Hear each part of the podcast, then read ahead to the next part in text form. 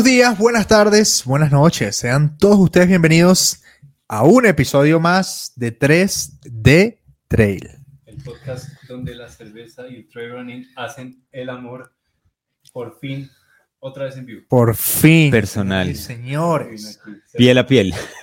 Para los que nos están viendo, literalmente nos están viendo. Estamos juntos. Sí, no está la pantalla dividida. No está la pantalla dividida en tres. Por fin estamos juntos de nuevo después de 38 episodios grabados en cuarentena. Eh, estamos juntos de nuevo. Ojo, no quiere decir que es que no vamos a volver a grabar a distancia, pero decidimos reunirnos. Sí. Decidimos reunirnos para, pues para, bueno, para vernos, ¿no? Estábamos, no estábamos juntos desde mediados de marzo. Sí, más o menos. Como desde, el, desde el 7. Sí, algo así, 7, Algo 10 así, de marzo, más o menos. Qué felicidad, ¿cómo están ustedes? Y qué felicidad poder reunirnos Carajo, otra sí. vez. Hacer lo que nos gusta. buena cerveza. Sí, señores, ustedes tienen, la, ustedes tienen la copa, pero yo quiero mostrar esta belleza a los que nos están viendo. Estamos tomando la pola de aniversario del pop, Del pop. que está buenísima. Salud, muchachos. Dale. Salud. ¿Hace cuánto no hacíamos un brindis, Sí, weón? Hace, hace más de cinco meses, weón. Qué belleza. Gracias a la gente de la pola del pop. Gracias a la gente de Crunchy. Sí, señor. Frutos secos. Bienvenidos a la familia 3D Trail. Nos enviaron esto eh, y esto es lo que van a tener los ganadores de Pangea Virtual Run. Sí, señor. Sí, señor. Cada uno. Eh, Cada acá uno. hay almendras, arándanos, maní, nueces de- de- del Brasil. Del Brasil. Sí. Eh, y tiene marañones. Es una mezcla perfecta, así como para antes o después de correr. Exactamente. Y lo más importante es que es un emprendimiento colombiano, así como Exacto. nosotros. Y, y es, y es una persona de la familia de 3D Trail. de la comunidad, un- exacto. Miguel, ¿no? Miguel, Miguel Trejos. Trejos. Miguel Trejos, sí, señor. Así que, Miguel, aquí está. Después te pasamos la cuenta de cobro. Eh, no, buenísimo, buenísimo esto. Esto por un lado. Hay, hoy hay un montón de cosas por decir. También eh, la gente de. Bueno, tenemos aquí este emprendimiento. Esta flor que ven aquí es de amortencias. Sí, señor. Que yo pensaba que era AM Hortensias. No, Tuve que preguntar que si les entregaban de noche era PM Hortensias. Pero no, casi. pero no. Pero no. Eh, lo que pasa es que es amortencias porque es la unión entre el amor y las hortensias. Sí. Hortensias se escribe con H, por eso tiene ahí la H intermedia. Muy bien. Eh, bueno, es el emprendimiento que tenemos ya desde hace Como tres meses. Cinco En este momento Jorge está sacando la cuenta. Cinco meses. Llevamos Cinco con- meses. Con amortencias comenzamos en mayo. Sí, to- todos hemos sido usua- usuarios de, Sí. de Amortencias. Todos hemos sido usuarios. Y bueno, eh, es Son muy un bonitas. emprendimiento que ha ido muy bien y que hemos ido creciendo mucho. Entonces, bueno, ahí les dejamos las redes también ahí abajo. Abajo dejamos Crunchy, las de Crunchy y las de la gente de Ultra Amazonas. Ultramazonas. Porque como ustedes saben, y si no vayan al episodio número 67, creo. 27, para que vean y se enteren que nos vamos para Perú, muchachos. Cada día más es un día menos. Nos vamos para el Perú, nomás. Estamos contentos. Para- Ya estamos inscritos. estamos inscritos. Vamos a correr los 80 Qué chimba, kilómetros del Ultra Amazonas. Eso va a ser del 1 al 4 de julio en la región de Bongará, en, el, en, en la... Es, es muy, es un poco complicado, pero es como la región amazónica, pero no es el Amazonas, Amazonas. No, Es un poco extraño, pero es un lugar increíble y les podemos decir que hay nueve cataratas en los 80 kilómetros. Eh, Y es muy selvático, ¿no? Súper selvático, súper selvático. Vamos a dar acá abajo la, la- la info. ¿Son cataratas o cascadas? Cataratas, tengo entendido yo. ¿Cuál, la- No cuál sé es la diferencia? No sé. No, la verdad es que no sé. Tú, tú eres el que tienes La cascada de- entiendo que es la que cae y la, y la, la catarata es la que taca, caca, tatarata. Wow. Para esto nos reunimos, Jorge. Para esto nos reunimos nuevamente. Qué, qué felicidad. Qué felicidad. Pero bueno, a lo que les quería decir era que yo estaba investigando un poco y eh, vamos a pasar por la catarata de Gokta, que es de las más altas del mundo. Tiene más de 800 metros de altura. Es una barbaridad. Entiendo que es como la segunda más alta de Latinoamérica. La Sí. primera es el Salto del Ángel. El salto Ángel. Ángel. El salto del ok. Ángel, que tiene 981 metros, 990 metros. Casi el kilómetro. Es tan alta el salto Ángel, bueno, que el agua se evapora antes de caer al piso. Y para quienes no saben, y lo digo siempre, y mi novia me va a decir, sí, ya lo has dicho, eh, el salto ángel es lo que da pie a Up, La catarata de Up es el Salto Ángel. Sí, eso es en. Roraima. Eh, no, el, el Roraima es, eso, eso es la Gran Sabana. El y en la Gran Sabana, así como los farallones, es un accidente geográfico, nosotros tenemos los tepuyes, que son parecidos. El Roraima es un tepuy, es el nombre de un tepuy. Ok. Este, y sí, esta es una historia que a ustedes no se las he contado, pero me acordé cuando dije lo, lo de Kate. Y es que yo trabajaba en Venezuela en una tienda de outdoor, ¿sí? Mm. Y una vez, pues, estaba ahí trabajando y llegaron unos gringos a hacer unas compras de última hora. Entonces, ah, sí, no sé qué tal, no, vamos para la Gran Sabana. Ah, brutal, no sé qué tal. ¿Y eso qué van a hacer? No, nosotros trabajamos en Disney. Y yo, ah, qué chévere. A los tres años entendí qué es lo Up. que estaban haciendo. Ok. ¿Qué- qué- Era el equipo de Up que iba para Venezuela a ver cómo era la vaina. Ya, Qué nota, Sí, Sí, sí, sí, sí, sí. Entonces, ya saben, del primero al 4 de julio eh, vamos a estar en eh, Amazonas. Se viene un episodio allá, en vivo, gratis, así que si quieren entrar un gratis a un evento de Trajetel, pues vayan para Perú. Eh, con gente de México y gente de Argentina, no podemos Sí. decir más. Gente de México y gente de Argentina, no podemos decir más. Y ya viene, me, ha- me han dicho varios colombianos que van. O sea, Sí. que ya van, van. hay, O sea, hay- es seguro. Hay varios, sí, hay ya hay varios. varios inscritos, hay varios inscritos. Eso, eso está bueno. Desde Colombia vamos a hacer un- un buen plan, un buen grupo. Y queremos que vaya mucha gente para que esto se globalice o se regionalice. Que dejemos esta cáscara de nuestros países y pues salgamos al mundo y, y podamos ser... Y qué mejor que salir aquí. Ese puede Claro, ser. cerquita. países cerquita. Exactamente. Claro. Ese va a ser el primer paso de, de colombianos embajadores Exacto. Exactamente. de 3 de Trail. Sí, señor. Bacán. ¿Algo más para decir, agradecer? Ah, ah, bueno, una última cosa. Hasta este fin, hoy es exactamente, hoy es 16. miércoles 16 de, de septiembre. Mierda, septiembre. Eh, hasta este domingo pueden enviar los registros de Pangea. De Pangea. Eh, así que yo creo que por ahí en unos, después de ese domingo, unos 10 días, estaremos haciendo el acto de premiación. de, de premiación. Importante, ah, ¿cómo hacen el registro? El 24 de agosto ustedes recibieron en su correo, eh, si, es, si se eh, inscribieron a Pangea, eh, un formulario en donde les expl- explican muy bien cómo hacer el registro, ¿sí? Y los tiempos y las fotos y todo eso. Entonces, ya está todo Sí. claro. Hemos Por visto ahí- registros bien salvajes. Por ahí les cuento que Uy, sí, si, bueno. si alguien, si alguien no lo ha hecho hoy 16 y quiere intentar El desnivel. ganarse al menos el del desnivel, por ejemplo. Mínimo, mínimo, que mínimo. hacer 1400 mínimo. Positivos. Sí, positivos. positivos, Porque ya hay gente por ahí que está muy cerquita. Exacto. Ahí Pero es- es que tengo, era- tengo un recuerdo así uno, 1256, Sí. y es colombiano. Y tengo otro recuerdo de 1100, 1050, o sea, el que se quiere ganar el ascenso, No, y el se- mismo Carl Iglo hizo 1100. Exacto. Con Carl Igloff hizo- Exacto. Entonces, se nota que teníamos tiempo sin. Y no es, y no es élite. No, Carl Igloff es. No, no, elite. no. Esa, esa gente que está Ah. haciendo los 1250 no es élite. Sí, sí. ¿Tú has visto su perfil de Facebook? ¿Ah? ¿Has visto su perfil de Facebook? De la- Sí. Y no dice nada de Elite No, no, Runner. no, ok. no, no, es que no hay, no hay necesidad. Bueno. Eh, muchachos, ¿qué más viene? Bueno, luego vamos a Si hablar. dijera la edad del muchacho que hizo 1250, no me Yo, Dime un rango, dime un rango. Dime una década. Noventas, seguro. Lo fundí. Lo- Es no, de no, los no. 2000. ¿Sí? Mierda. Es de los 2000. Ok, ahí, ahí está. Ahí está. Talento es lo que hay, muchachos. yo estuve hablando con, con John, con John Barrera, Mm. que John Barrera es berraquísimo para eso. Amigo de la Y, casa. eh, me dice que ahí él, en donde él vive y en las zonas circundantes no encuentra nada y que se va a mover para buscar el terreno apropiado porque se va a ganar esa.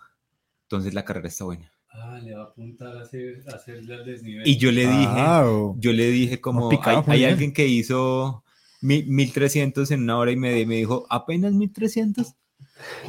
Puta. ahí les dejo. tengo, yo tengo otra persona que me dijo, Ahí les dejo. yo quería lograr 1800, pero el terreno no me dio. O sea, como que lo intentó lograr, hizo como 1000, 1200. Pero lo hicieron, pero lo hicieron por repeticiones. No, esta persona No, no, no. repeticiones. Yo, yo no quiero hacer de chorro. Porque hablando de repeticiones, nos tengo una noticia. Que eso sale ahorita el lunes, pero ya lo publicamos y ya estamos generando un poquito de expectativa. ¿Alguno de ustedes puede explicar qué es un Everesting? Por favor, ¿qué es un Everesting?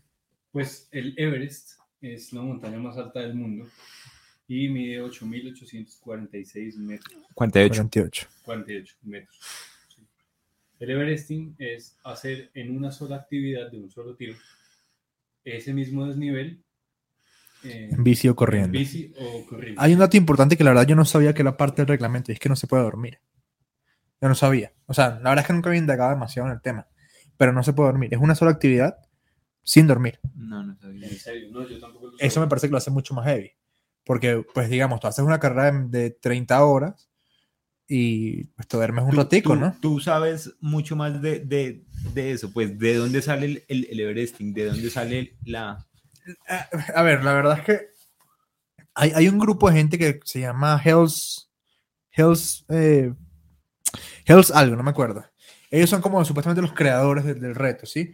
Y se inventaron como, bueno, no, vamos a hacer algo que sea como, no genérico, pero que sí sea establecido y que lo haga todo el mundo alrededor del planeta. Y de hecho hay una página web que es Everesting, hay un salón de la fama del Everesting. Hay colombianos que han hecho Everesting y están ahí. Hugo Gómez hizo un Everesting. De hecho yo estaba en Cali cuando, cuando él lo hizo, pero pues no, no coincidimos. Con Germán Gámez estaban juntos. O Al- Alfonso de la Cruz de mm, Festival de la Montaña lo hizo en Manizales.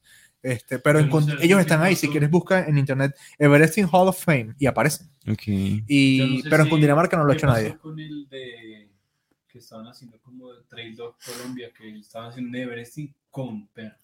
La verdad no sé. No supe nunca qué pasó con La verdad no sé. Tampoco me quiero meter mucho. Pero no sé qué tan buena idea hacer eso en Everesting con un perro Sí, eso completo, ¿no? O sea, obvio. Mira, ahí está, en Hall of Fame. Tú bajas un poquito, busca ahí Colombia. Ok. O por, no, sí, pon Colombia.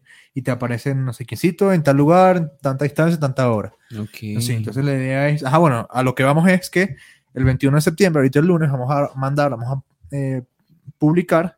ahí Está el proyecto Hillary, que es el Everesting Trail Challenge de, de Fuerza José Natural. Sí. Y eso va a ser el 20 y 21 de febrero. Porque este año no hay que hacer eventos. No, no, no. No hay que hacer No. eventos masivos, no hay que hacer nada. No, no. Nada. Así de simple. O sea, Ahí está, Aún, está. están, aún están en este momento cancelando Carreras en carreras Europa. exactamente. O sea, sí, Eso, eso es un, en eso es Europa un muy también. buen tema. Pues si queremos ser como Europa, seamos como Europa. Eso es un muy buen tema. No Hay que, hay que darse la oportunidad de recular. ¿Qué es recular? Echar para atrás. Y echar para atrás no nos hace ser ni menos, ni No. cagados, ni nada. Echar para atrás es decir, escuchamos a la comunidad, vayan y busquen una carrera en Ecuador, que lo primero que hizo fue ir a su comunidad y decirles, oigan, Preguntar. ustedes se sienten entrenados para hacer una carrera, creen que las condiciones están, y la gente decía, sí, no, y dijeron al final, listo, no hacemos la carrera. La gente no está preparada y no quiere entrar en, en contacto con otra gente. Y es respetable, ¿sí? Yo creo que ese es el punto más grande y el, y el más importante. No querer entrar en contacto directo con más de cinco personas. O sea, y es que hoy lo hablaba con, con Miguel Trejos, que, nos, que vino aquí a traerme los... Cuidado con lo que dice, no, lo puedes tirar a la tierra. No, no, no. Adelante. Y me decía como, como es que en este momento subo a patios, el otro día subí a patios el, el sábado, me dijo subí a patios y yo vi a un grupo de, de cinco personas y ya me daba, me daba susto, me daba temor, que- yo ya no quería seguir. Y es así, o sea, lo que yo les conté el otro día, yo Ayer- que llegué a ayer- Bogotá, Ayer me pasó lo mismo 100 que te pasó a ti. patios. Veníamos de patio, de, de Huasca y ¿Con el, el trancón del fin de semana con Jesús y, y el trancón del fin de semana es increíblemente largo, marica. Nos echamos de Huasca a la séptima dos horas y media. Un trancón, pero 45 eterno, minutos. eterno, eterno, marica. Ah, ahí hay varias cosas. Llegué a patios y empezamos a bajar a las nueve y media de la noche, nueve y cuarenta y cinco, y venían subiendo ciclistas un domingo. Mierda. Y yo decía, ¿qué hace un ciclista a las 9 y 45 subiendo patios? ¿no? 9 y 45 de la noche subiendo patios sin luces, sin casco. Co- Y, y siguiendo, no solo por ese lado, y siguiendo porque, o sea, la subida a patios comprende pasar por un barrio que no es el más lindo de Bogotá, que es San Luis. Exacto. Y, o sea, ¿a qué te vas por allá a las 9 y 45 de la noche un domingo? Para mí hay varias variables. Hay tres variables en las que creo que las tres partes fallan. Lo primero es, no importa el nombre, el organizador es el que lamentablemente une a, o sea, estas variables son municipio, organizador y corredores. El, el organizador es el que genera el espacio para que municipio y corredores se encuentren. ¿Sí? Sí. el, el, el, municipio o el alcalde es el que permite que eso suceda. ¿Sí? Y el corredor es el que mete el dinero para que eso suceda, ¿verdad? Me parece que los tres fallan. Yo, a mí no me cabe en la cabeza que un alcalde diga, tráigame 200 personas Y 200 que vienen con 100 acompañantes. de, de muchas partes de la ciudad, ¿sí? Eso por un lado. Por otro lado, ya lo hemos hablado, no es necesario. El organizador, en mi opinión, no debe ponerse en la posición de exponer al corredor. Y el corredor va a exponerse, así de simple. Les cuento, nosotros tuvimos una reunión con el alcalde de Fosca hace menos de una semana. Nos sentamos con él eh, y le contamos algunos proyectos que tenemos. Quienes son asiduos seguidores de Fuerza Natural ya saben de qué estoy hablando, porque algo está pasando, solo que está pasando de la manera correcta. No por debajo de la mesa, está pasando como tiene que pasar. El punto es, él, él nos dijo, los eventos, o sea, básicamente está permitido todo pero nosotros no vamos a permitir exponer a la gente, ¿sí? Este fin de semana, este fin de semana es, eh, son las, eh, la Semana Cultural de Fosca y eso llega un montón de gente. Cero, prohibido, puras actividades internas. Y en enero eran las ferias y no va a haber ferias, ¿sí? Entonces me parece que ahí los alcaldes tienen que tener un poquito de mano dura y decir, a ver, no voy a exponer a mi gente. Porque, Bueno. porque ya vamos a entrar en tema. Eh, ¿De qué me sirve que vaya y me le compre a la señora del pan, a la, a la de los jugos, no sé qué, si me va a contagiar a las cinco personas? Sí. No me sirve nada. Exacto. Entonces, bueno, creo que necesitamos ya, hablar ya, esto ya. porque Hay, hay- hay que decir algo más ahí y es que acá la razón no la tienen los corredores, que nos dieron una opinión por ahí, ustedes sabrán, de no, pero es que los corredores ya quieren correr y los organizadores ne- necesitan plata, entonces hay que hacer carreras. eso es mentira. Puta, o sea, bueno, hablo en mi nombre como organizador. Yo no, yo no vivo en una cuna de oro. Pero nosotros, y se lo comentaba el otro día a alguien, a nosotros nos ha ido casi que mejor en cuarentena que fuera de la cuarentena. Pero que, que han sabido trabajar con el público que tienen de la manera adecuada. uno eso, y, y- y dos es que el trail running no solo son carreras. exactamente. y ahí hay un mundo gigante y por eso no es porque sea Andrés y porque eh, el, el amigo ni nada, es porque, marica, hay que buscar otra cosa y nosotros como usuarios de esos organizadores y esas carreras debemos aportar nuevas ideas, uno, y dos, eh, no sé, generar nuevos espacios y saber llenarnos con nuevas Claro. aventuras, ¿sí? Sí, es Claro, es que, todo se puede mantener. No, no, no estuvimos 38 episodios separados. No Y aquí estamos. Sí, estamos y, y no fallamos. Y no que yo, fallamos. yo veo que la gente, "Jue puta, eso es un ánimo de carrera y carrera y carrera, que si no hay carrera, no tienen vida. Y no sé cómo no juegas. Sí, yo creo que es un es una vaina que tienen la gente que quiera seguir escuchando ese tema tiene que ir al pasado, habla, a que escuchen el de la adicción, Adicional al running. y la adicción a la competencia. Eh, y creo que podemos ahí hacer un link directo al, al, al tema Al del tema de- del día. Al tema del día de hoy, es- al minuto 19. Súper, súper interesante. eh, ¿De qué vamos a hablar hoy? Donde vamos a hablar sobre el precio sí importa. Hay un punto de, de partida, ¿sí? Em, ¿Qué fenómeno hemos visto? Que eh, nunca, nosotros nunca generalizamos, o creo que procuramos no hacerlo.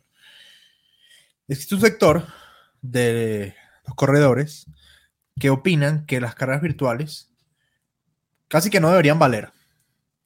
Eh, incluso yo llegué a leer mensajes de que las carreras deberían ser gratis, que nosotros, o que el organizador en general, debería, debería eh, como impulsar a que el corredor siga activo, que las carreras deberían ser gratis porque no, no, no se está trabajando.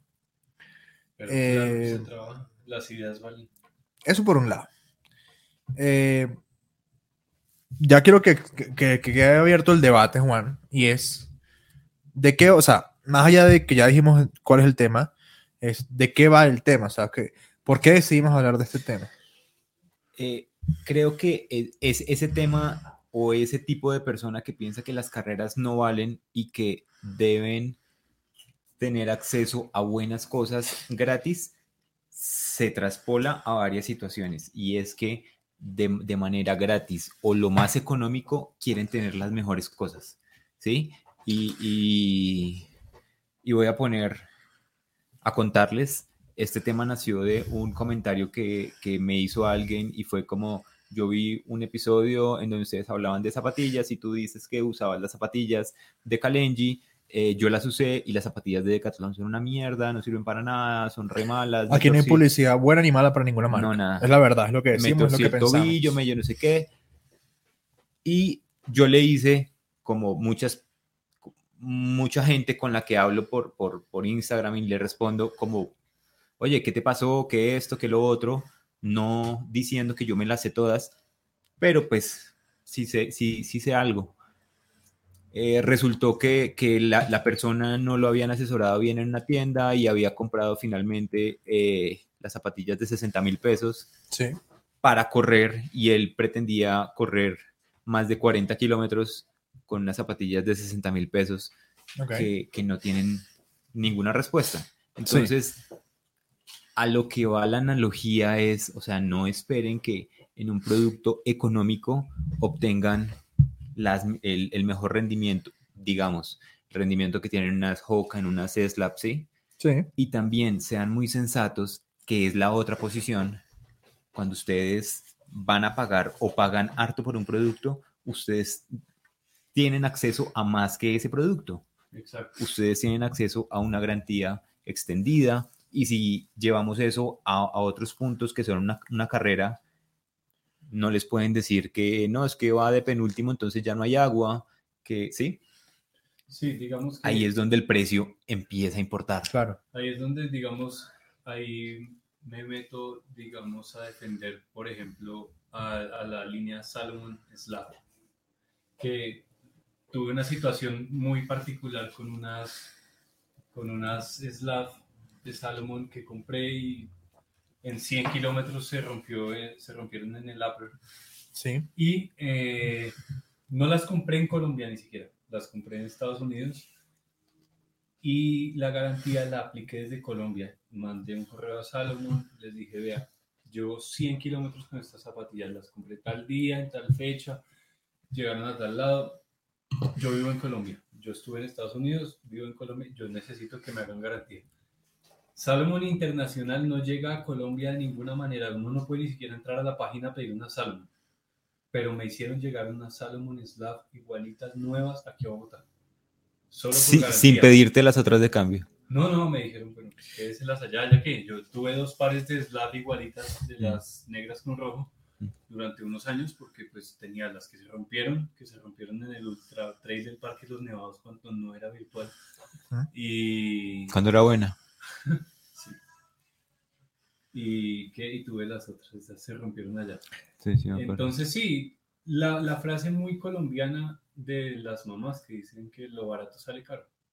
Yo, yo tengo un, un, un rephrase de esa frase. Es que las cosas tienen que valer lo que cuestan. Exacto. Yo, Entonces, si tú pagaste poquito, no esperes tanto. Pero si tú pagaste en serio, pues tienes que exigir. Exacto. ¿Ok?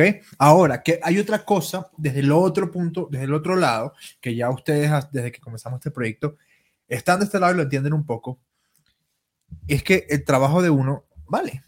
¿Sí? claro. Y es una- eso es una filosofía que, pues, para las personas que nos escuchan, esa es, es la filosofía que estamos manteniendo ahora y que es la que vamos a tener. Y es que nuestro producto tiene un valor. Si lo puedes pagar, buenísimo. Si no lo puedes pagar, no hay ningún problema. ¿Ok? Pero el hecho de que tú me digas a mí, porque es que lo hemos visto, pero uff, ay, ¿cómo hago para... A mí, tú, no sabes cuántas veces me han escrito a mí, hola Andrés, mira, ¿cómo manejas el tema de las cortesías para el evento tal? Y yo, eh, bueno, es, es muy sencillo, tú escribes 20 personas y yo te regalo un cupo, ¿sí? No, no, Andrés, lo que pasa es que mira, no estoy sin dinero, no sé qué tal. Yo, ah, bueno, mira, puedes ser voluntario y te regalamos un cupo para otra carrera. No, no, Andrés, no sé qué. no te voy a hacer un descuento porque eres tú. ¿Sí? Porque es que mi trabajo vale esto. Entonces tú me estás diciendo que mi trabajo no vale lo suficiente. Ay, sí. No solo como organizador, en general, en la vida entera, en las zapatillas, en los chalecos, en todo. Las cosas tienen que valer lo que cuestan. Y ojo, si tú cobras 100 por un evento y entregas un evento de 40, dos cosas. Es O, dos cosas. O la gente no te vuelve o no lo puedes volver a cobrar así. Así, así de sencillo. Entonces, si tú vas a cobrar más, pues tienes que entregar más. En atención, en, información previa, en producto, en una buena camiseta, eh, en una buena imagen, en un buen video, unas buenas fotos. Todas esas cosas valen. Claro, tú como, eh, como persona que entrega el producto, tienes que decidir si quieres entregar un producto de bajo costo, lo cual está bien, o quieres entregar un producto premium. Pero tú como consumidor tienes que saberlos diferenciar, ¿no?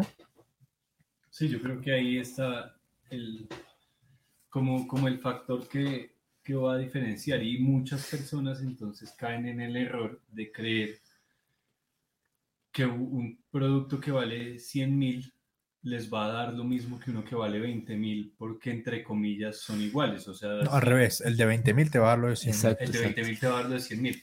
Entonces, ellos creen que, que la, la atención va a ser la misma, ¿sí? Cuando pagaron por, por el de 20 mil, va a ser la misma que la, la del de 100 mil.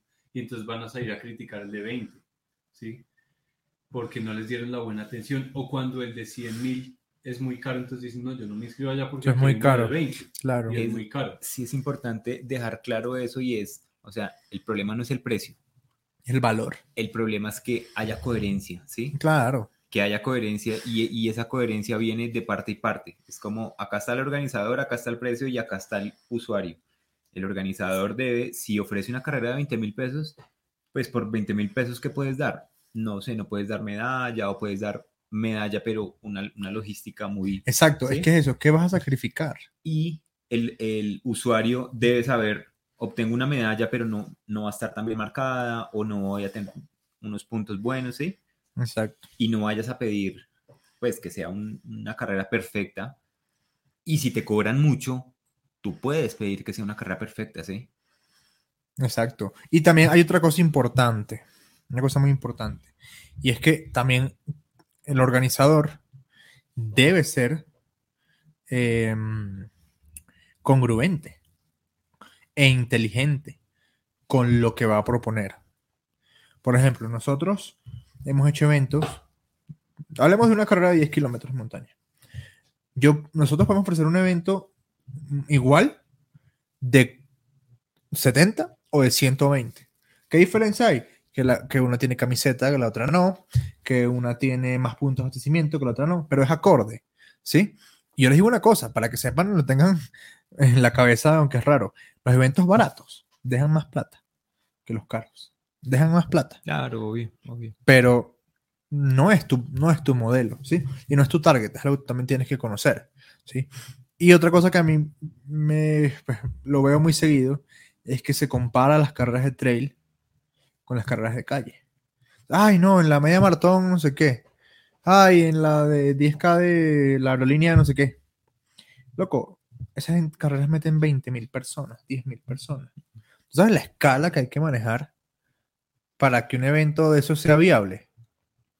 Es muy baja. O sea, Y, el precio además. Claro. Y no, que los 10K de la aerolínea me cuestan 50 mil y ustedes les cobran 100 mil. ¡Qué ladrones!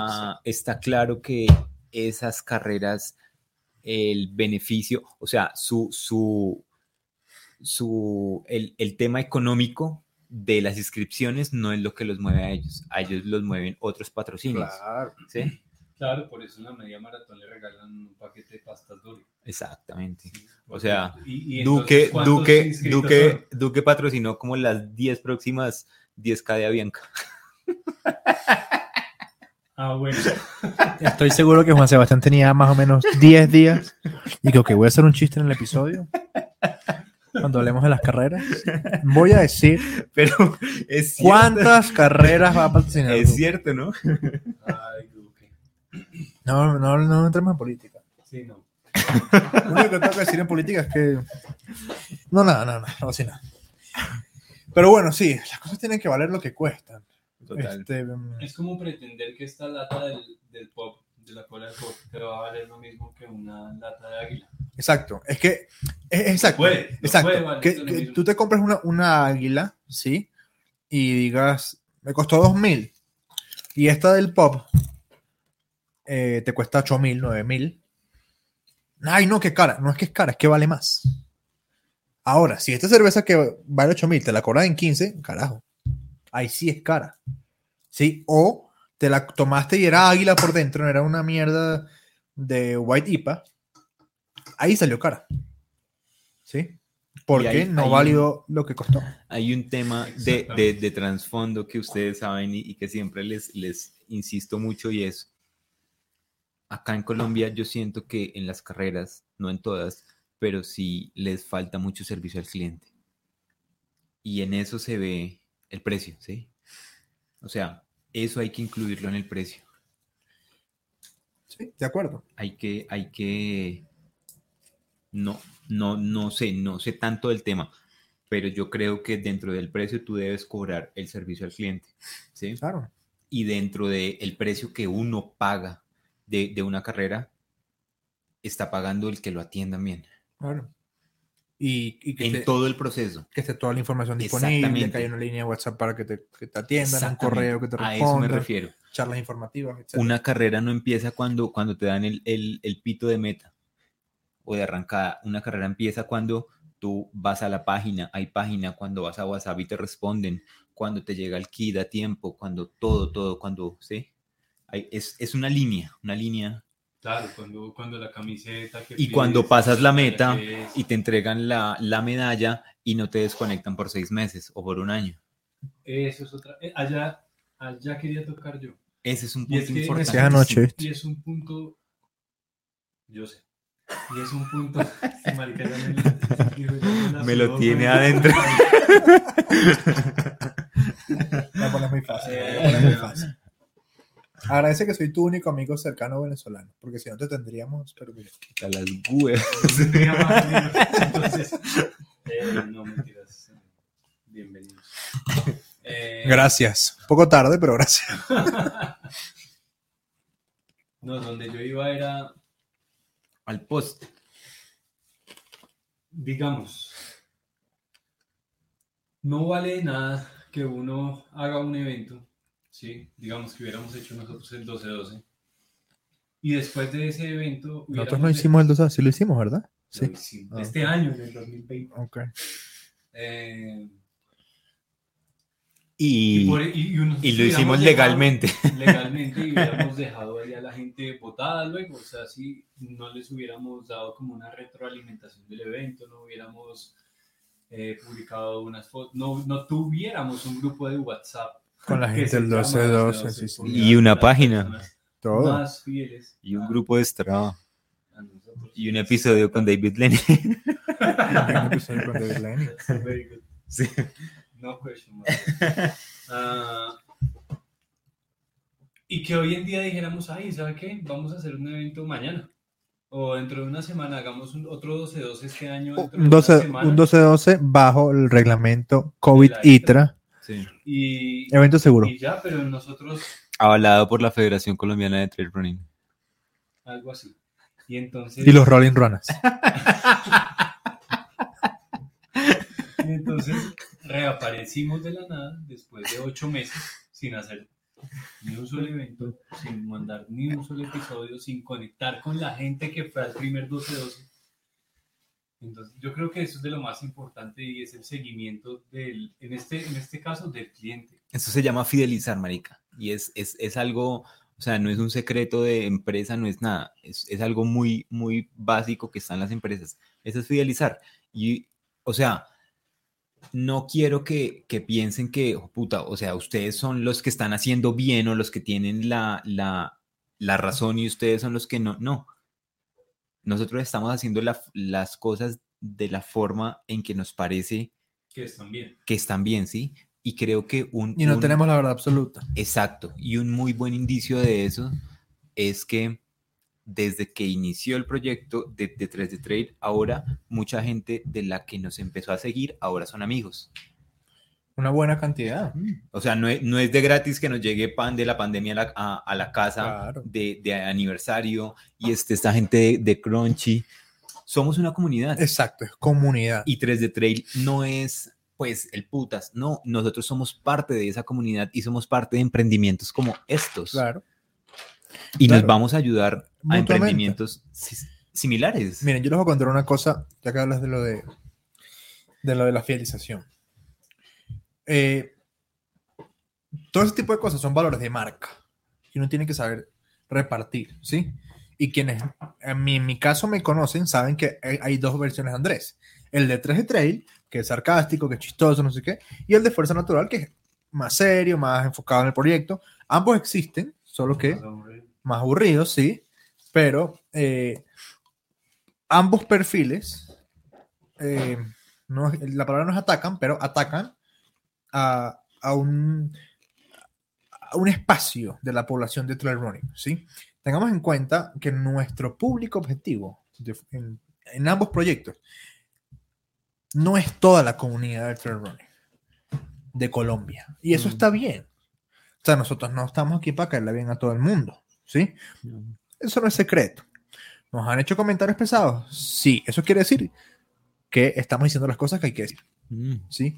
Eh, Pero por otro lado, esos comentarios pesados que algunas veces nos dicen que hacemos, algunas personas que se sienten por algo, hay otras que nos lo agradecen. Sí. Yo, Nos yo dicen, creo. ustedes dicen lo que a que- todos queremos decir. Exactamente. A ti te no deben haber llegado esos mensajes. No cualquiera me dijo eso a mí. A mí me No me pasa. acuerdo. Y no voy a decir el nombre, pero No importa. Me, me dijo, gracias, gracias por, por haber dicho lo que dijeron en el episodio 60 y algo, porque es lo que todos queremos decir, pero la, o sea, ustedes tienen una voz que la gente escucha en este momento De- y hay mucha gente que quiere decir lo mismo. de las cosas que están pasando en este momento, como eh, estamos en el debate de ¿se, se deben o no se deben hacer carreras, ¿en serio ustedes no creen la cantidad de mensajes que nos llegan Sí. de la gente diciendo es obvio que no se tienen que hacer carreras por Loco. esto, esto y esto? Nos llegó un mensaje en, en estos días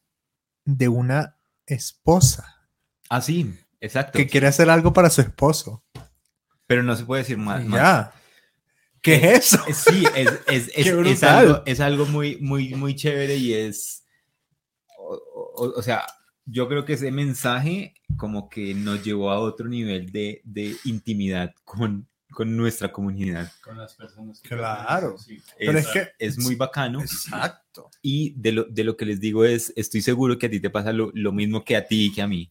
Eh, uno conecta con gente por, por el chat, el, de, el del grupo, el de 3D Trail, y de ahí conecta al Instagram de uno y se sigue escribiendo. Y me ha escrito mucha gente diciendo eso. Maricas, que no, o sea, no deben haber carreras, no debe pasar esto, ¿no? debe-". Y se va generando el mensaje de, es que ustedes dicen lo que yo quiero decir, ¿sí?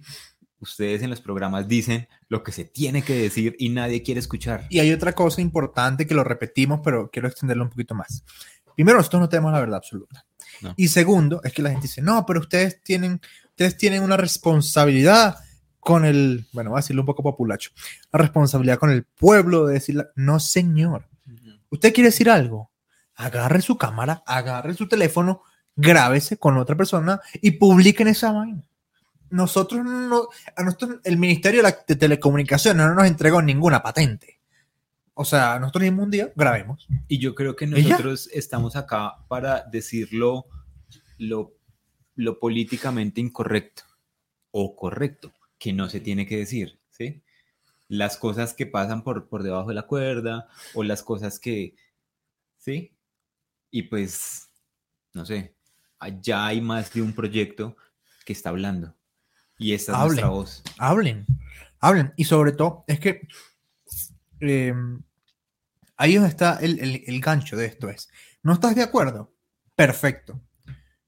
Tu opinión es tan válida como la de nosotros. Exactamente. Hablen. Sí. El punto de esto es poner en conversación todo. ¿Sí? Sí, adelante, si no una somos- cerveza, adelante, adelante. Estamos, Somos simplemente Siéntete como en tu casa. Claro. Hablando sobre un tema que nos gusta, Claro. que nos apasiona, del que sabemos un poquito. Y, y ya, pues eso somos. Y Y, hay otras personas que también les gusta este tema, que también les gusta hablar, que han venido, que nos han dado sus opiniones y igual, son igual de válidas a las Claro. nuestras. Entonces, creo que ahí está el punto más importante. A Eh, ¿cómo te llamas? Eh, no iba a ser algo muy pasado. Eh, pero bueno, ajá, para volver un poquito al tema de... En el Irish de Chapinero nos atiende muy bien. Está muy bien, está muy bien, está muy bien. Un poquito, un poquito, mu- la niña un poquito musculosita la niña, un poco más que antes, pero, está bien. No, pasa nada. ¿Sí se nota? no. No. sí se nota. Yo sí. Pero bueno, el punto. Se me nota que estaba Sí, sí, sí. nueva. Placa, placa se llama. Placa. Entonces, volviendo al tema. Hay que entender dos cosas. Primero, que si uno como cliente paga un valor, tiene que saber exigir ese valor. Por otro lado, tienes que voltearla. Sí. Eh, Sírvela tú que yo estoy virgin. toma. Yo estoy hablando. Ajá. Hay que- y como organizador de eventos en general, no solo de carreras, tú tienes que entender que si tú vas a proponer un precio tal, tú tienes que cumplir con ese valor. ¿Sí? Qué experto. Miren, miren esto. Suena, pero. En este momento, George está sirviendo una cerveza negra maltosa de el Irish que se sirve al revés. Ya lo explicamos en un live. Pero bueno, el punto. Volviendo un poco que nos, dispersamos un pelo. Em, es muy importante que entendamos que si bien el organizador tiene, tiene el derecho a exigir o a pedir un valor por su evento, nosotros como corredores también tenemos, tenemos dos cosas. Primero, eh, darle al producto que el organizador propone el valor. Es decir, listo, yo, yo pienso que tu evento vale esto, yo lo pago, ¿sí? Pero ay, está caro, te lo pago. O, ay, no sé qué. Loco, si yo te estoy pidiendo tanto es porque, o yo espero, ojo, si yo te estoy cobrando algo, es porque ya yo hice un estudio de mercado y digo que el valor tiene que ser, tiene que ser tal, Sí. ¿sí? También el organizador tiene que ser consciente y no irse de, de locos a cobrar plata por cobrar. Eh, O sea, decir como que yo sé que el montaje de la revista tiene que quedar bien. producto. exactamente. Pero Juan Sebastián, no, no importa, Hoy estoy, pero no sí. importa, está, pero se va derecho. Su madre. Bueno, eh, yo quería decir eh, en ese punto es que sucedió mucho cuando las inscripciones de Pangea, porque ustedes saben que yo fui la persona que más recibió todo el tiempo en el WhatsApp Ese era tu trabajo. gente, ese era mi trabajo. Eh, la gente que no pagaba por Welcome, que pagaba ya directamente por plataforma, llegaba a mi WhatsApp. Entonces, mucha gente, digamos que quería pagar la inscripción básica que valía 20 mil pesos. Y que si yo soy una persona que me quiero inscribir en una carrera, yo entro a la página web que existe y yo voy y miro qué incluye la carrera. ahí empieza el evento. De 20 mil Ahí empieza el evento. Exacto.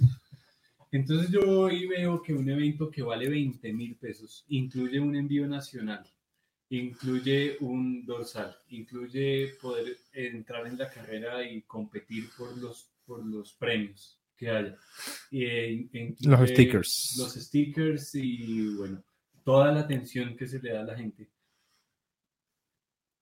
Y yo soy un usuario y hago un cálculo en mi cabeza de cuánto vale eso. Y hay que decirlo porque hay que decirlo que en ese, en ese cálculo del usuario va un cuánto gana el que está haciendo la carrera. Y digamos que no importa. Porque que no importe cuánto vale.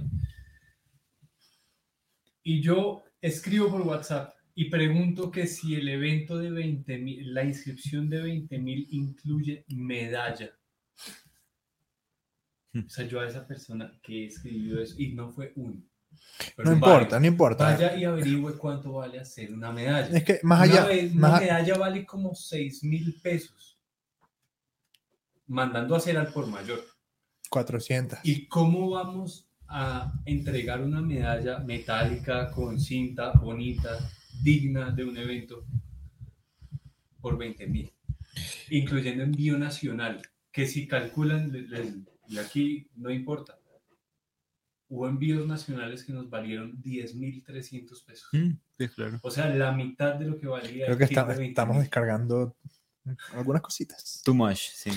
Entonces, es como, como ponerse primero uno como usuario del lado del organizador y decir, bueno, este producto está bien cobrado, este producto está sobrevalorado, o, o en este producto no me van a dar nada y no, Yo- voy a pedir nada tampoco. Yo creo que es entender que, que en, en esta, en esta situación hay un gana-gana. Y no es la ley del embudo, solo gana el usuario. Ni para el otro lado, solo gana el organizador, ¿sí? Sino que, es un, que es un gana-gana de lado y lado. Estamos generando unos trabajos que son el del organizador, el de su, su El comi- que hace los el de su comitiva, exacto, la logística. Esos son unos trabajos que nosotros como usuarios generamos. Y al final hay una cosa importantísima y es que nosotros decidimos si queremos correr una carrera o no, cor- o- o no corremos. Exacto. O sea, es nuestra decisión. Nadie nos está obligando o nadie... Y tomen eh, esto que estoy diciendo para las carreras que vienen en este año. Mira, que si alguien quiere hacer funcional hit. ¿No? No quiere hacer funcional hit. ¿Quién, quién dice? No quiere hacer funcional hit. ¿No? No. Hay una, hay una frase, hay, hay una frase que repite, yo uno lee mucho, ¿no? En redes sociales. Y es, ya cogieron lo de organizar carreras de negocio. Y ya lo habíamos hablado. Sí, Sí, marica, porque tú es quieres que- tener un buen producto, tiene que valer plata. Así es simple. Las cosas buenas negocio. valen.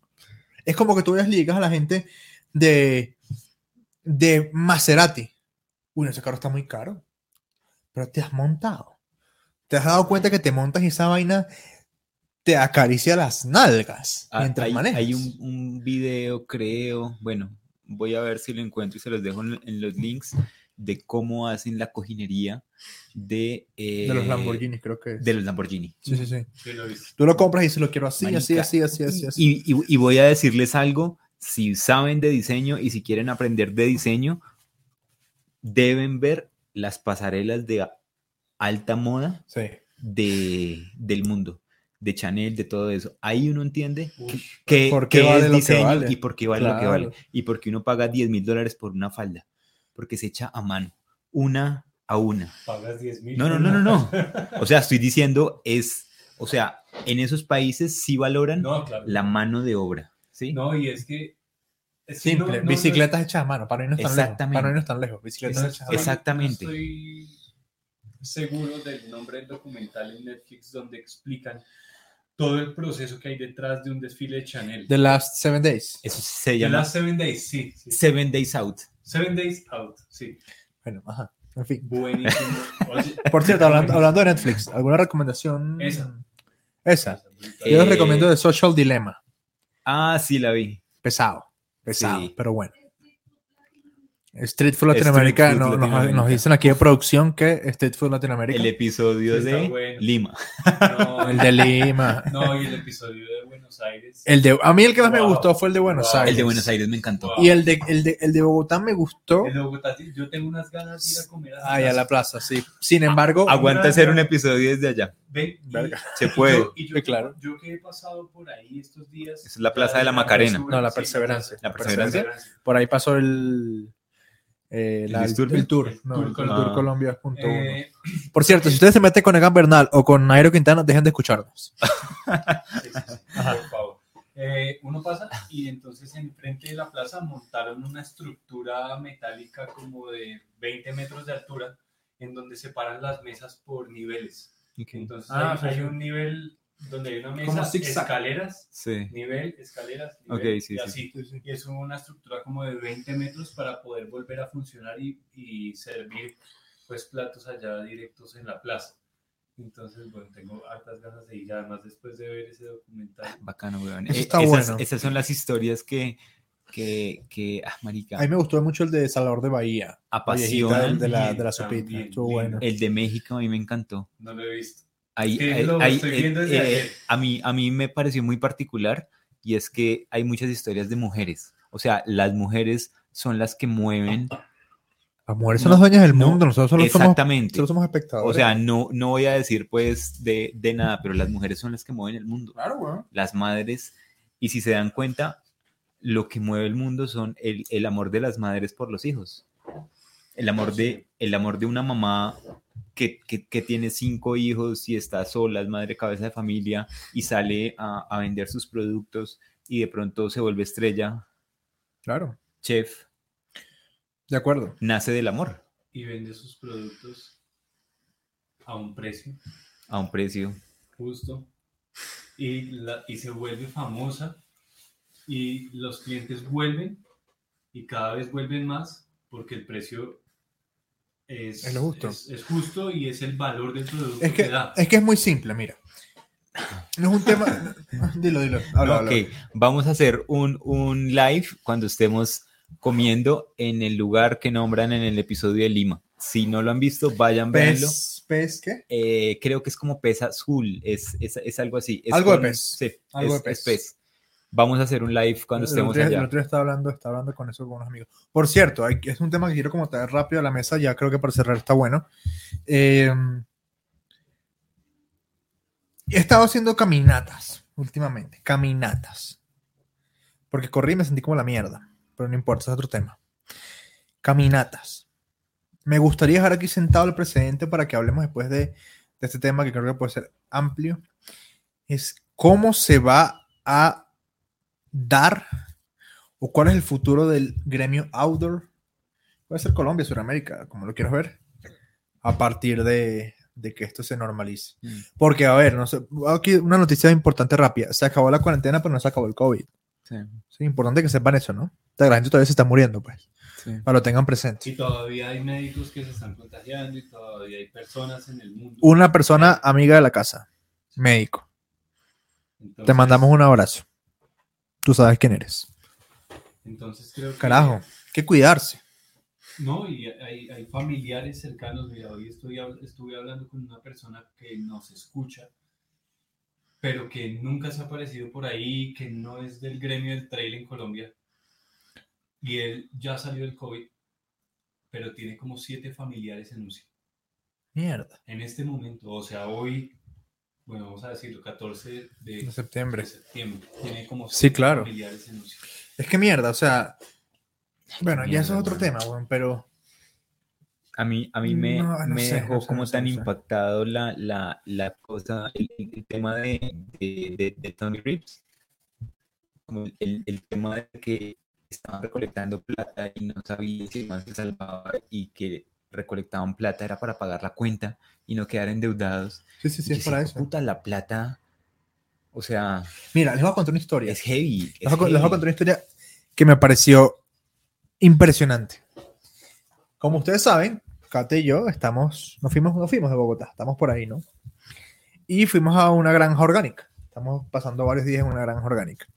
Y en esa casa, en esa granja orgánica, hay un señor paisa que está viviendo allá, que un tipo de mucho dinero, que mandó a construirse una cabaña. Y dijo, yo me quiero quedar acá.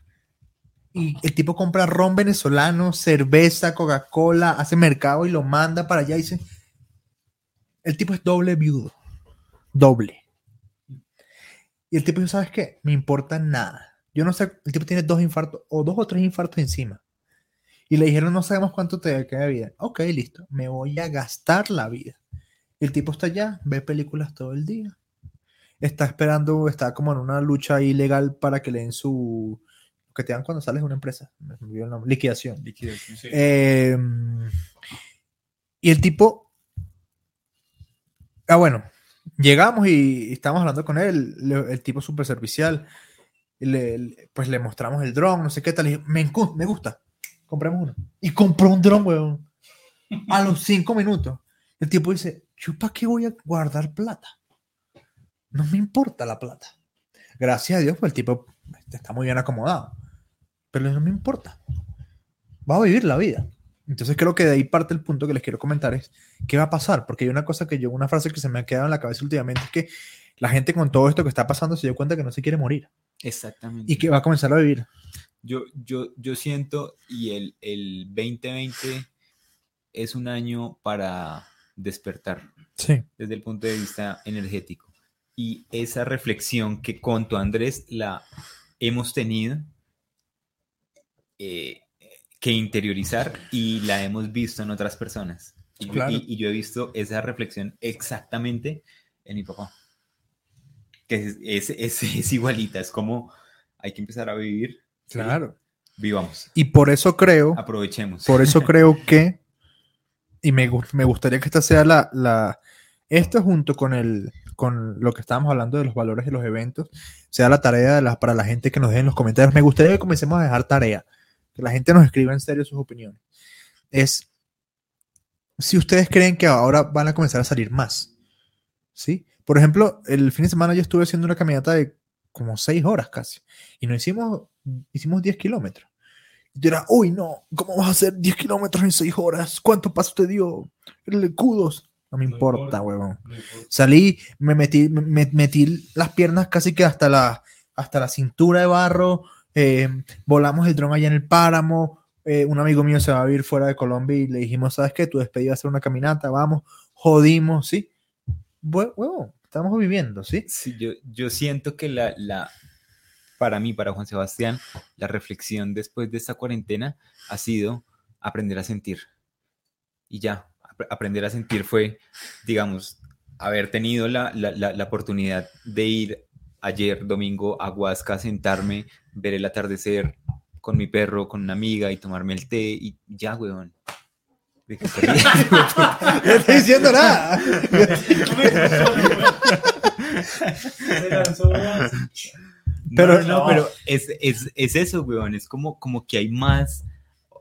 Sí, hay que aprender a ver las cosas desde otro La punto. vida es mucho más simple, huevón. Uno, eso. Y, y, y dos, creo que es la gran enseñanza de esta cuarentena y es que la, la montaña se puede vivir de diferentes formas. Sí. Uno no va a la, a la montaña solo a competir.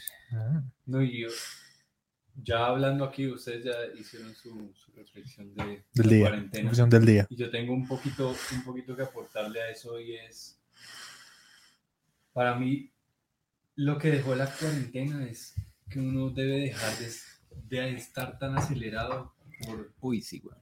por conseguir dinero, por, por buscar de la, de, de la manera que sea eh, tener y tener y tener y tener cosas y tener plata y tener... Yo me, yo me he o dicho sea, creo, algo. que, creo que eso es lo de menos. Y o me, sea, re- me repito una, una, una cosa y es, hay que aprender a vivir. Porque nosotros a- nos enseñan desde pequeños a aprender a poseer, Acaparar. a tener, a tener, pero no sabemos aprovechar lo que tenemos. ¿Sí? Mm. Y, hecho- y puede sonar horrible lo que les voy a decir, pero les habla alguien que tiene mucho, pero que no sabe aprovechar nada. ¿Sí? Y yo no sé. Puta, ustedes salen más que yo a la montaña. Y yo puedo tener muchas cosas, pero no, no puedo salir. Y no puedo hacer muchas cosas. Mira, de una vez, ya sí lo voy a decir ya de una vez. Eso es terrible, weón. Pronto hay un festivo. Pronto. Sí. No en- dentro de no mucho. Vamos a hacer algo. Hagamos un plan. Y si alguien de los que nos escucha se quiere animar, escríbanos. Y si es viable, si es viable y seguro, podemos armar un plan. Pero es que yo le decía eso a Kate. No, te despiertas en una carpa y abres la carpa y lo que hay es montaña. Ush, marica, Eso paga la entrada. la- la- Así te quedas todo el día ahí metido.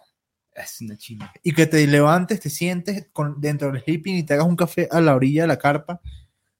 Eso es la puta vida. Y, la, y la, la, la sensación, yo no sé si a ustedes les pasa que cuando van a la montaña respiran y sienten el aire así diferente. Bueno, a mí me pasa bastante, la verdad. El Yo- aire grueso. sí, Sí, porque te falta sí, el aire. claro, bueno. Pero cuando uno siente el aire, sí, que uno, uno dice, puta, el aire es diferente. esto es Total. Otra, otra vibra, otra Yo vaina. no, sé, yo no sé si han visto por ahí, yo puse unas historias y luego puse en estos días un video en Instagram de un lugar que... Que subes la cámara. Sí, sí, sí, que ah, es como una plataforma Un deck. que pasa un río y que Y una se ve un cascada. atardecer porque es un lugar a 3.100 metros de altura. O sea, cuando yo encontré ese lugar en el mes que estuve allá en Huasca, que fue como Ah, a los en 20 Huasca. días, Ok. más o menos, eh, yo quería ir todos los días. O sea, y yo estaba en la montaña y estaba respirando, o sea, yo salía de la puerta y no era como Andrés que me encontraba al pasillo, sino que salía y estaba en la montaña y respiraba el aire. Pero ese lugar y encontrar como esa tranquilidad, esa paz de ese espacio allá, me daban ganas de ir todos los días. Hasta Sí, allá. claro. Y era un lugar como a dos kilómetros. Y hay, hay, hay una cosa que, que, bueno, a mí me, me ha dejado muy marcado y es, hay que, un- uno debe ser agradecido. Sí, claro. Ser agradecido por cada día que se levanta, ser agradecido por cada día que sale a correr, eh, por, por todo eso. puta, Es un milagro en serio que uno, uno se pueda levantar saludable. Claro. Sí, señor. Y a veces lo damos tan por sentado Exactamente.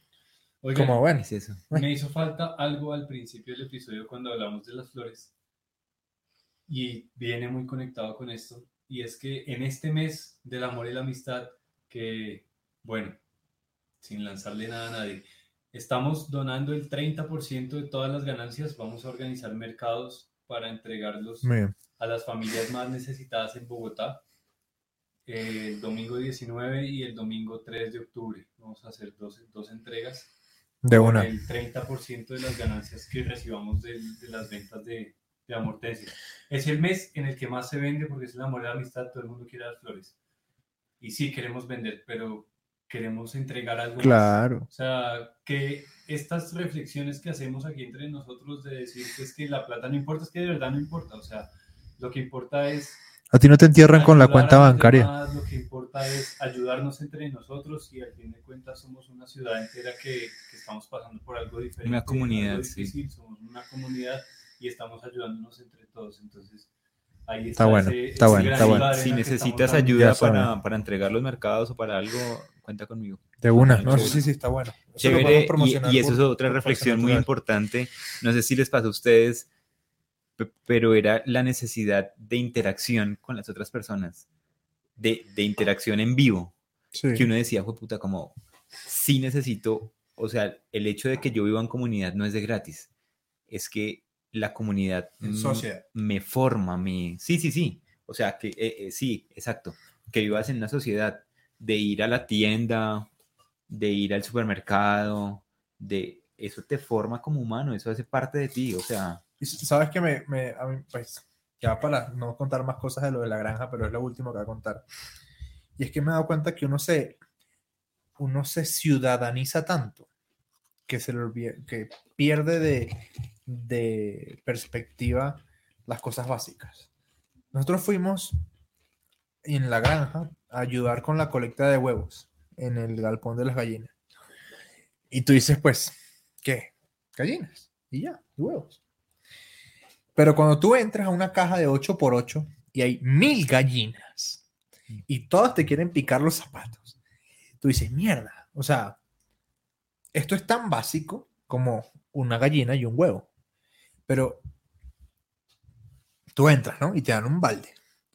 Y tú entras y están las cajitas que son como las casitas de ellas, donde ellas sí, ponen. sí, yo conozco. Y, y tú metes la mano y sacas los huevos y hay algunos huevos que están calientes todavía, los acaban de poner. Mm. ¿Sí? Y si hay gallina dentro de la caja, tú le tienes que meter la mano por debajo de la gallina. En mi puta vida yo pensé hacer eso. No lo hice, de hecho. Eso lo hizo Kate. Eh, Es, importante que, que ahí tú no estás cogiendo pollitos. No, no, estás no. Es que yo no sabía eso. exacto. La gallina pone el huevo, ¿verdad? Y después viene el gallo y lo pisa. lo- no, si la, si no, si la gallina está pisada, o sea, montada, Sí, sí, sí. ¿sí? Ella lo pone. Y después ella se en, encla, en, en- enclueca, se- sí, como que se, se pone a empollarlo. Se el término no es, no es el correcto. Se pone a empollarlo y ahí es que ellos se desarrollan. Antes de que eso pase, los huevos salen. Sí, se sacan de ahí. Sí. Te estoy hablando que ese día recogimos 550 huevos. Eso es un cojonal de huevos. Ujú. ¿Sí? Pero la vida es tan simple como levantarte e ir a recoger el huevo que te vas a comer. Sí, sí, ¿Sí? Es así de nosotros- simple. Y están los animalitos ahí y tú dices, y- o sea, uno piensa que el huevo es un producto como tan elaborado. A mí me parece que la cáscara de huevo es una de las estructuras más brutales que hay en el planeta. Sí, sí, claro. ¿Sí? Sí, como la telaraña, o sea, es una vaina que uno dice. Entonces tú dices, mierda, qué ¿cómo puede locura que, qué locura que No es, no esta es- gallinita me puede dar desayuno de todos los días. no es de gratis que haya, ah, no sé si conocen, una competencia de Red Bull de lanzar un huevo desde siete pisos. Cuando yo, donde, cuando yo estoy diseño nos, nos hicieron esa prueba. Y que caiga. Tenías que hacer una rompa. estructura para tirarla. Sí, sí, yo también en Natal. Sí, me la hicieron. Eh, en la casa donde estuvimos en Huasca, habían terneros, habían gallinas, no, no, era, no era un galpón, sí, habían unas que 10, 10 gallinas libres por ahí. Y era un terreno muy grande. Y este gallinazo. Dos, tres casas. Sabes que es gallinazo, ¿no? Un chulo. Lo siento. No es un gallo. Que- Sí. Podías dejarlo a la Sí. imaginación, ¿verdad? Eh, en la casa en la que estábamos había un jardincito al frente y las gallinas comenzaron a poner huevos al frente de nuestra casa, en, en el- en la puerta de nuestra casa, como a los 15 días. Que nos dicen de ahí. producción que, que tan lindas. Qué tan lindas. tan lindas las gallinas. Que es que fue increíble, o sea, como, como que un día nos, le- nos levantamos y si escuchábamos como un ruido, un ruido ahí en la puerta y, y salíamos y no había nada. Cuando un día una de las gallinas tumbó una matera y asomamos la cara y había un, eh, había un nido donde habían seis huevos. Mm. Y entonces, bueno, le dijimos al señor que cuida las fincas y eso. Y recogimos los huevos, nos comimos. Huevos revueltos de ahí. O sea, una delicia. Y el secreto está en ese, en ese ambiente, en dejar siempre un huevo. Un señuelo. Sí. En estas Entonces, cositas ponen unas, peloticas blancas. Sí. No son huevos. La gallina siempre vuelve y vuelve y pone huevos. Y así nos pasó de ahí en adelante todos los días. Todos los días recogimos huevos. Pero fíjate, Muy nos salimos un poco de tema, pero no me importa. La vida es muy simple, güey. Y nos complicamos tanto con. A ver, metámonos en nuestro gremio. Nos complicamos tanto con la posición, eh, el índice de no sé qué, de no sé qué, que los puntos, que la posición, que el tiempo, que el ritmo, que. Perdón, lo voy a decir así. Los ciclistas, los vatios. Rigobert Urán, tercero en el tour a punta de banano. Sin vatios, sin eh, monitor, sin nada. puso, puso el director del, del, Del IEF. del IEF, puso Heart, Heart um, Monitor. Monitor, El rate monitor. Heart Rate. Yo, No yo creo que es- especialmente en este tour, Rigo ha dejado. Uy, marica. O sea, Marica, como llegó Ha la, la- la dejado- etapa del domingo, ha dejado. Ese, ese, ese man es, es algo que no todas las personas tienen y en especial los hombres. Es corajudo ese hijo de puta. Es corajudo. No, no, no sé si han escuchado que una frase que él dice en el giro de Rigo que dice: Ya pasamos lo difícil, ahora viene lo hijo de puta. Ay, el hijo de puta, sí, sí. sí, Saludo sí, para la gente de Pijao Trail. yo quiero, yo quiero, Lo hijo de puta, no lo imposible. lo he dicho desde el primer día que empezó ese tour, yo quiero que ojalá Rigo se monte en ese podio. Mm. Ojalá. O sea, Yo- no, Yo, yo al no. principio yo, Yo no, quería- yo no veo a Rigo ganando un tour. Rigo no necesita ganar un No tour, weón. necesita No, no, no, sí, un sí, tour, sí. del Sí, total. que se gane un tour. Porque- que se vista de amarillo un día Porque para ganar un Pues, tour puta, La hay que rumba que tener- se va a armar. sí. hay que tener equipo. ¿Sí? Yo me imagino ese weón así, se se pone de amarillo y Sí. se va a bailar así. O sea, Marico. yo quiero ver a ese man vestido amarillo. Ese que man es- ¿Cu-. ¿Cuántos es un- colombianos han estado vestidos de amarillo? Putas, Lucho. Víctor Hugo, Víctor eh, Nairo. Novia. Eh, eh, ¿Nairo ha sido líder del tour? Creo que sí. Creo, creo que una etapa. Rigo estuvo. No, no, no, no, no, no. Rigo no es, no. Rigo Eh, no Pues colombianos líderes del Ellos tour. estuvieron, fue en el, en el, eh, en el Giro. Colombianos líderes del tour. Eh, en el tour estuvo líder, está, creo, una vez Gaviria. Si no estoy mal. Gaviria.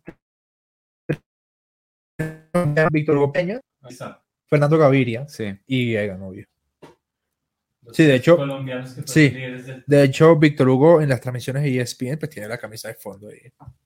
Normal. Sí, Y es normal. que, es que, uy, Víctor Hugo. Víctor Hugo, mis respetos, porque ese man estuvo en una época en donde, donde ser ciclista y estar en un equipo internacional era. Él corría en la época en el US Postal con el- Armstrong, ¿no? Él corrió, o sea, él fue coequipero del, de Lance Armstrong. Pero sin doparse. No sé, No no, se sabe. no sé a ese punto, he escuchado otras historias, pero él estuvo en el momento en donde estaba pasando toda la, la, la entraña heavy de Lance Armstrong. Ok. Bueno. Muchachos. Variadito, eh, variadito. variadito. Ahí lo tienen, variadito. Episodio número 70. Mierda. ¿Cuánto se fue? 70. Una hora. Una hora 10 Jue de puta. episodio. Episodio set- 70 de 3 de Trail.